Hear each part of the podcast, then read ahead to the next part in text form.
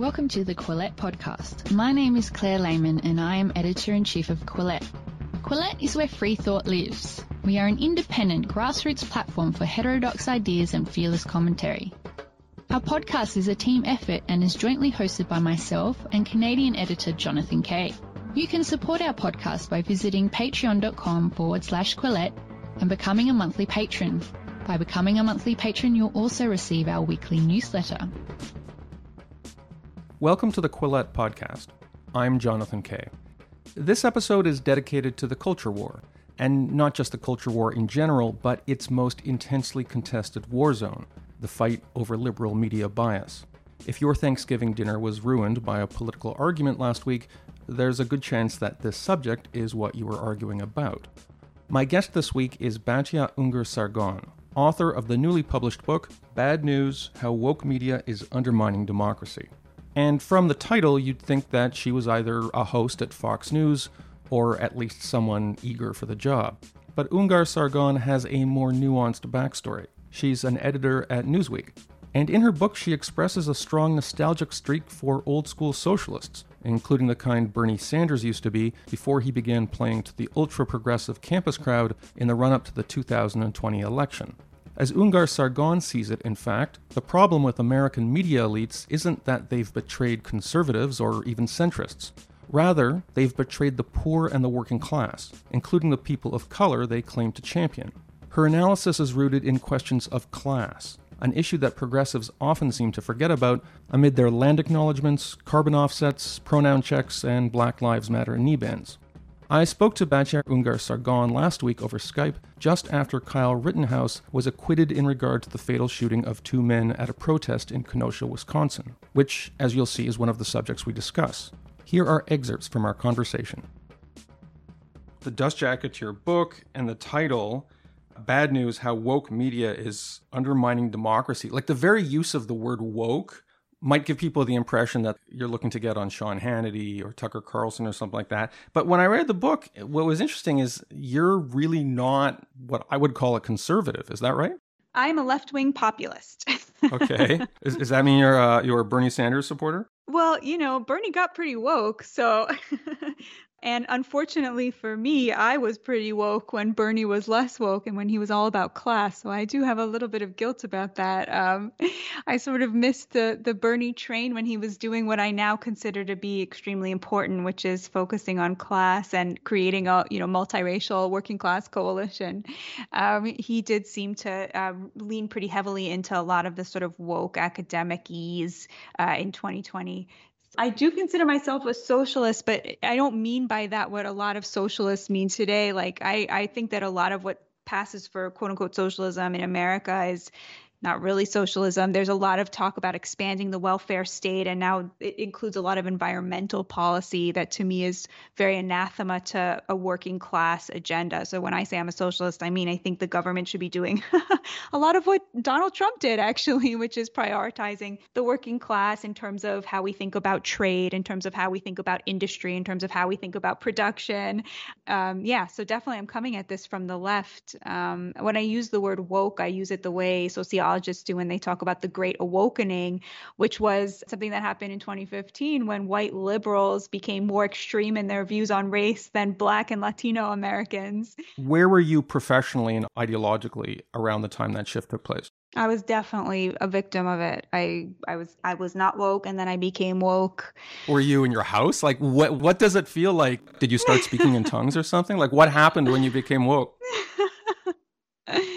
Um, you know, it's funny because uh, I remember the steps of becoming unwoke a lot more clearly. I think with wokeness, it's like you suddenly find yourself in it. I wouldn't say speaking in tongues, but um, talking about things that uh, are very clearly from the academy and bringing that into, you know, your sort of mainstream conversations in a way that anybody who doesn't have that elite degree will think is really weird and foreign and and not really understand what you're saying. So a little bit is like speaking in tongues, right? Speaking in academic tongues about things like race and gender. I can tell you something that um, I read about, I learned about while I was still woke that very much started my path away from it, which was the 2018 Yale study that found that there's a difference between how white liberals and white conservatives talk to Black and Latino Americans. So the study found that white liberals, when they speak to blacks and Latinos, they dumb down their vocabulary. They use smaller words. You speak English very well. Exactly. And white conservatives do not do this. And I remember reading that and thinking to myself, this is an indictment of my whole worldview because I instantly recognize my entire milieu and the thing that produces wokeness. That's what that is. It's that instinct to dumb down your speech based on somebody's skin color.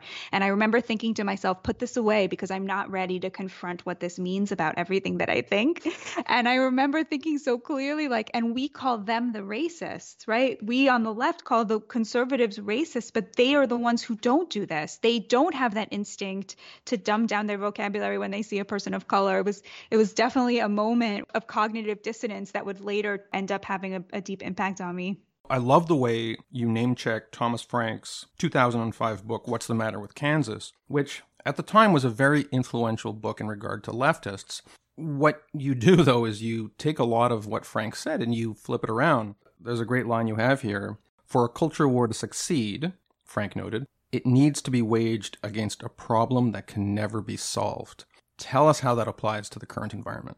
Yeah, so when I was writing this book, I was thinking about it as, you know, his book was called What's the Matter with Kansas? And I was calling my book What's the Matter with Liberals because I was trying to get at a very similar thing, which was why did liberals abandon a focus on economic inequality to wage a culture war around racism at the time when Americans have never been less racist, right? At a time when there's never been more unity in America about the evils of racism and the importance of combating things like police brutality, right? Which is something you see on both sides now, you know, mass incarceration, right? Republicans are at the forefront of prisoner releases. You know, Donald Trump released 5,000 black men from prison. So there's culture wars around the the remaining places where we have systemic racism are no longer wars, right? The left won that cultural battle, but instead of sort of laying down arms, they moved the goalpost and redefined what counts as racism.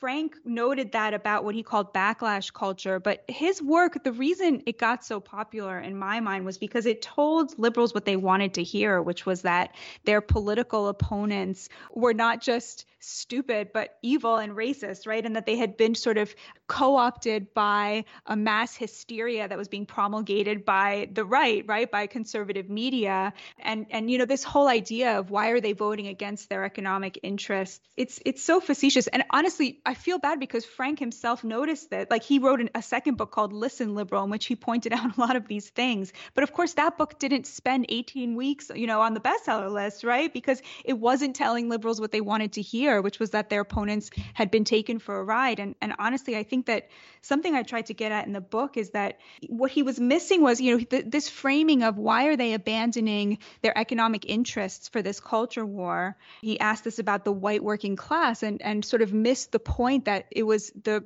Democrats who had started all of the economic policies that resulted in globalization and the outsourcing of these good factory jobs to places like Mexico and China. And that what the liberals were offering that, that Frank called their economic interests was expanded welfare. But that's not really a working class agenda. Working class people are kind of offended by that idea. They don't want a universal basic income. They don't want to be paid off to not work. They want jobs that give them dignity. And the truth of the matter is, is neither side is offering that that.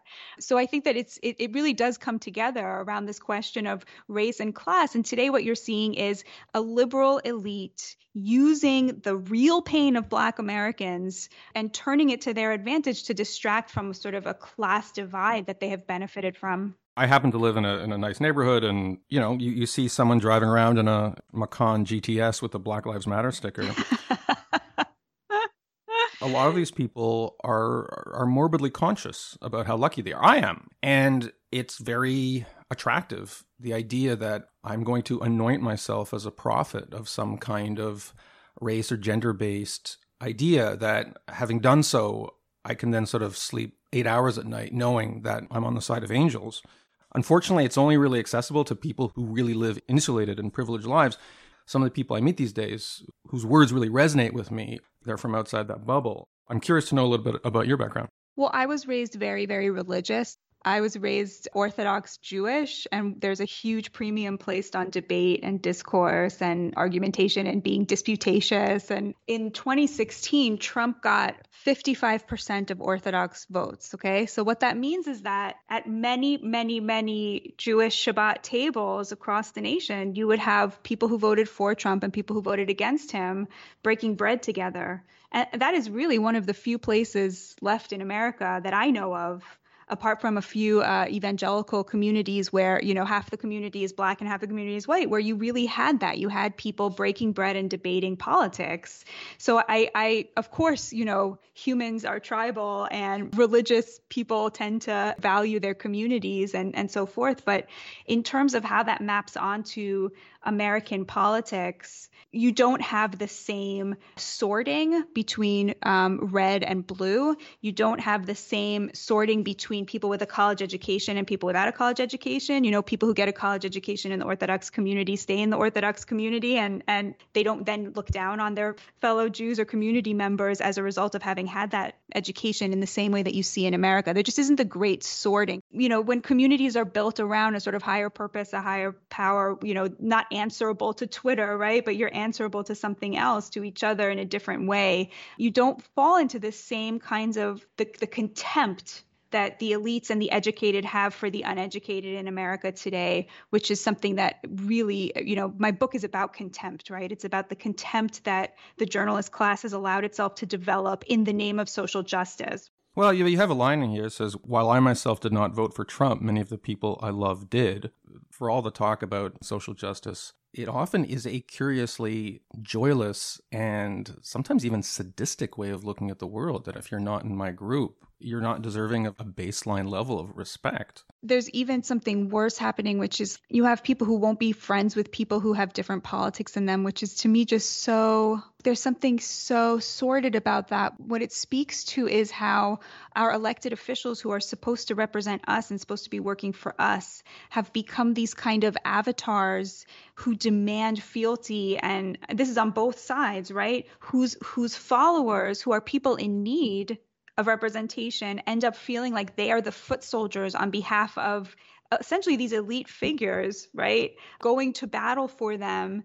And I find that to be very upsetting. The emptying out of what it means to be in a community, what it means to have a spiritual existence, what it means to belong to a nation that you put above whatever team you happen to be on. And I think that the elite liberal media has very much led the way on our side of that in a way that's really disappointing, especially because it has involved the abandonment and the silencing of many of the people that they claim to be representing. And I'm speaking here specifically of communities of color who are working class. Your book is about the media, although I, this is a tangent. A lot of this sort of infects just the way ordinary people act since we're talking about Jewish ritual, I, one of one of the reasons I don't get invited to a lot of Passover seders uh, anymore is I just kind of became exasperated because on the seder plate they kept adding new fruit and vegetables. So like one year it was well this apple is the Palestinians. I'm like okay fine, and then it was like and this orange is for indigenous people. I'm like okay whatever, and then you know there was I don't know an eggplant. I'm rolling my eyes because you know I I'm not going to have a conservative seder where I say this pear represents the lost freedoms we've suffered under Democrats. Like, I would never do that. Just before we get into the media, which is the subject of your book, like this happens with ordinary people too. Everyone's become a performer. I mean, the ordinary people that you're describing, I assume, are probably very, very highly educated and relatively affluent. That's not that's not ordinary people. That you know, do you know what percentage of Americans call themselves progressive? Six percent all of your Jewish friends are in the 6%. Like, that's not ordinary people. That's not how ordinary people behave.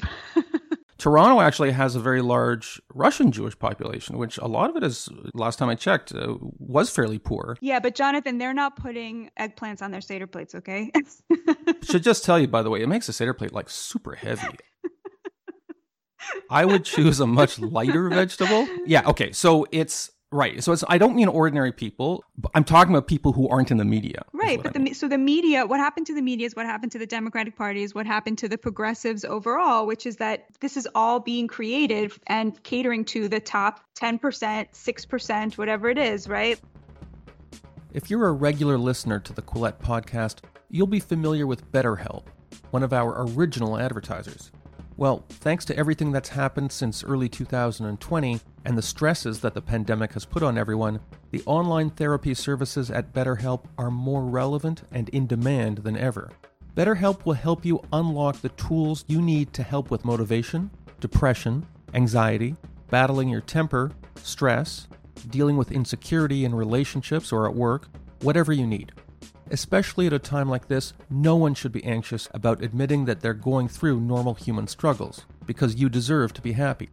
BetterHelp is customized online therapy that offers video, phone, and even live chat sessions with your therapist, and you don't even have to see anyone on camera if you don't feel comfortable doing so. It's much more affordable than in person therapy, and you can start communicating with your therapist in under 48 hours. Join the millions of people who are seeing what therapy is really about and Quillette podcast listeners get 10% off their first month by visiting betterhelp.com slash quillette. Again, that's betterhelp, H-E-L-P dot com slash quillette. Thanks to BetterHelp for their sponsorship. And now back to the Quillette podcast.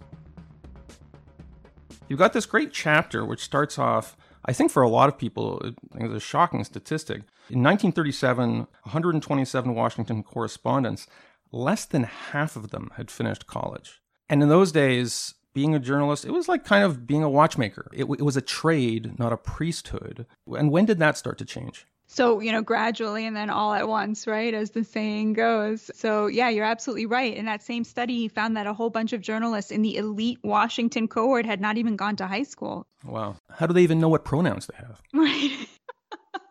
you're trying to get me in trouble here, huh?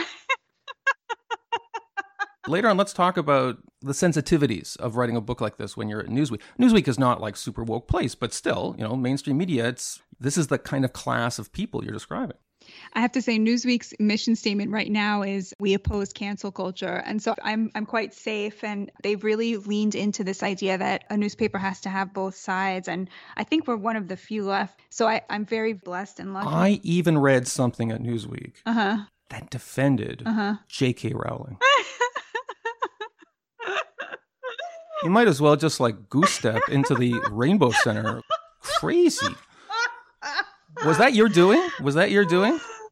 Uh, that was probably Josh Hammer's doing. Uh, but I would, I would have, I would run something like that. Sure, Our, we are encouraged to. I run a lot of working class people, and working class people, as you know, are, are less enamored of the of the new pieties around race and gender. So um, you know, we really do run um, across the spectrum. We're very lucky, but it's it's sad that that's you know that one feels extremely lucky to have this. Tell us about when this transition happened so first of all, the New York Times was always known for having a sort of tweedier, more highly educated journalist working for it. So it's not like it was um, across the spectrum. It was a working class trade before really the 60s and the 70s.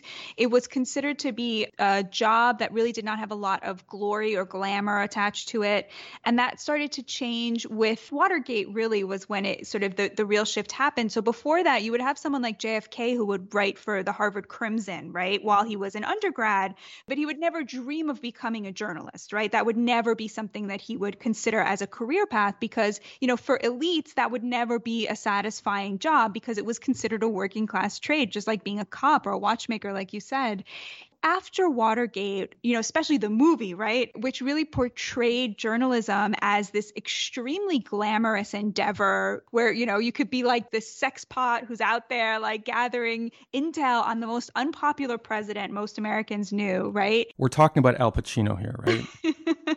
We're actually talking about Robert Redford. Um, and and you know, suddenly people from this kind of meritocratic elite at elite universities started to think, oh, maybe this is a job that I could consider. You could become famous, you could have glory, right? And that meant that people who worked at the Harvard Crimson would start to become journalists and they started to demand more money because they were from the elites and that brought in an even more elite crowd, right? And so that was really when you started to see the generational shift and the educational shift And then with digital media, with digital journalism, with the death of local news and the local newspaper industry, with the industry collapsing so rapidly on itself, places like the New York Times and the Washington Post and NPR could afford now to only take their interns from the top 1% of universities, right? And at that point, you know, journalism started to become much more coastal. Something like three quarters of all journalist jobs are on the coasts, are not only in blue districts and blue states, but in the most blue districts and the mm. most blue states what you ended up with is a situation where to become a journalist today, you have to go and get a $70,000 vanity degree where you don't actually learn how to do journalism because you learn how to do journalism by doing journalism.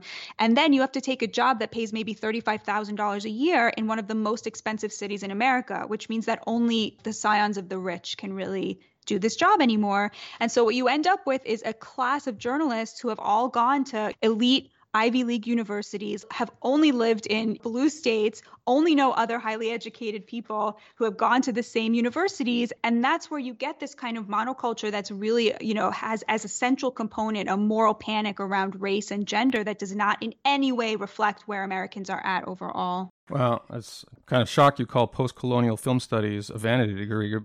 so, page 89, you have you have income profile of news audiences, right?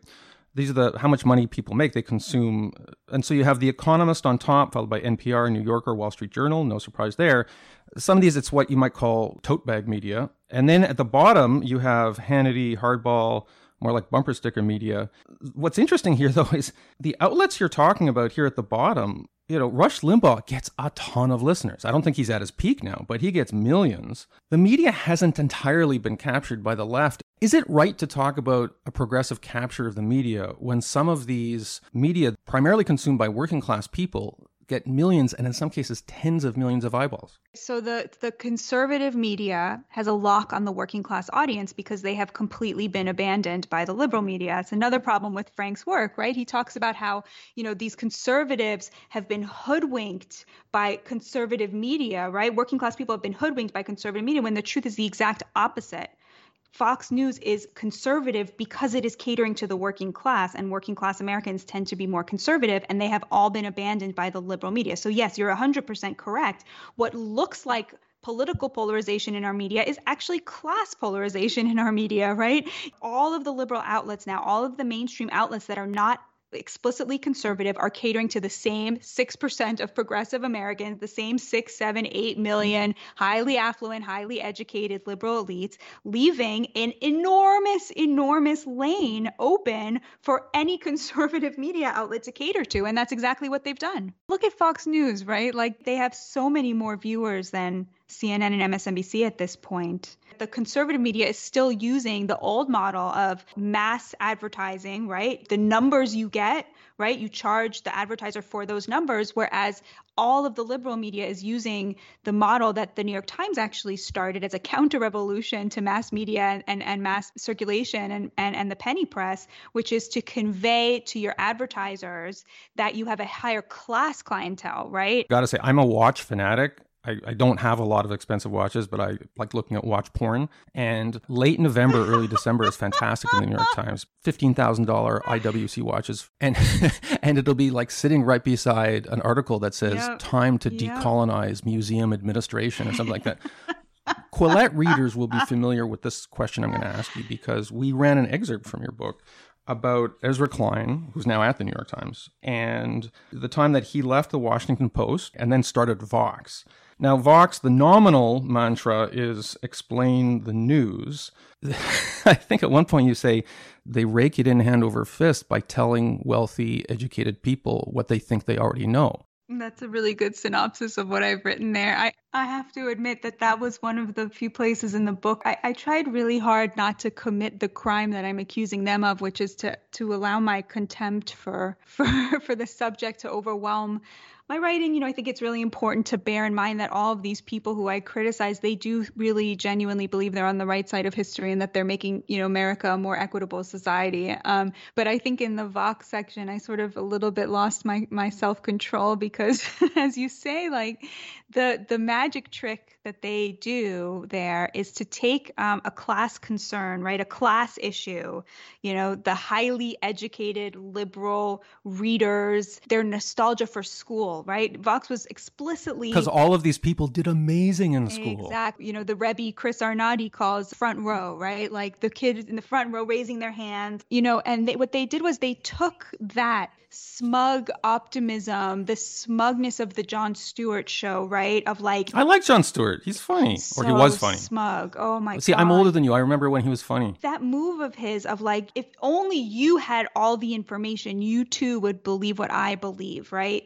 The evisceration of the idea that a healthy democracy should have people who disagree in it, right? Like that's the move is like to take a class concern, which is an aesthetic thing, right? Like to say, we're going to build a whole website that's going to remind you of being in school and of having a highlighter in your hand, right? They literally highlight, right? Like, you know, and to, to clothe that as not just truth, but moral virtue, right? To clothe anybody who disagrees as a moral pervert and a racist while confirming the view that benefits economically the liberal elites, right? It's just appalling. Batya, we need a timeout here because you're you're getting worked up. you contrast this with BuzzFeed, which you quote someone at BuzzFeed is saying it's the bored at work network because it has lots of, of cute videos and memes and listicles and stuff like that. You have a lot of people at the New York Times who probably read a lot of BuzzFeed just like they read a lot of Vox. And as a result, the New York Times uses places like BuzzFeed and Vox as a sort of farm team to staff themselves, and the whole thing kind of replicates itself as an editor at Newsweek, how do you escape this thing? Like, where do you go for your talent? Well, I spent a lot of time trying to cultivate working class voices. So, the kind of people that you wouldn't hear from at other publications. If you intentionally create a network that is not made up of the usual suspects, the same old people who went to your elite universities, who are appearing on all the other liberal publications, it is very easy to find people with something to say. Let me talk about something that's ripped from the headlines and then I'll let you go which is this Kyle Rittenhouse story. I'm in Canada and I've actually been shocked by how obsessed Canadians are with this thing. I can only imagine what it's like in the United States. I remember a time when liberals were, were very focused on things like due process and the presumption of innocence. There's this sense of social panic that just erupts. Can you tell me about what happened in your media environment when the Kyle Rittenhouse verdict was announced? Honestly, I think that we're starting to see a shift because when the thing first happened with Rittenhouse, the video footage, I remember seeing it quite soon after and thinking, "Oh, he's going to have a pretty good self-defense case." That was sort of like my res- my initial reaction to it. Now, during the trial, coming back to it, I would be talking to liberals about it. And time after time, people would they would be shocked to learn that he had shot white people. There was this sort of this sense that he had killed black people. Very few of the media outlets explicitly made that mistake. There were some that did, but it was more the sense that was insistence on saying over and over at a Black Lives Matter rally, right? You know, after the Jacob Blake shooting, there was an impression very much given that he had gone to the rally to shoot black people and he was called a white supremacist again and again by politicians right? Joe biden um, you know cori bush etc but the misreporting of the story i think you really are seeing even among liberals a kind of like wait a minute how did we get this so wrong? Like i, I do feel that we are sort of in the beginning stages of a correction I hope I'm not being Pollyannish in, in feeling that way, but I, I, I tweeted something along the lines of the message here is that video evidence did seem to substantiate his self defense claim. At the same time, it's very difficult to imagine a black 17 year old walking around with an AR style rifle, walking past police officers over and over again and never having a negative encounter with them, and then making it all the way to a jury trial without being coerced into a plea deal or something. And, and our goal should be to elevate every American to where they get a fair trial the way that it seems Kyle Rittenhouse did. It should not be to make sure that the people who are getting a fair trial don't get the fair trial, right? And I did not get a lot of pushback. I, I got a lot of conservatives agreeing with me, which I knew they would because like I said, there is a lot of interest in these things on, on the right.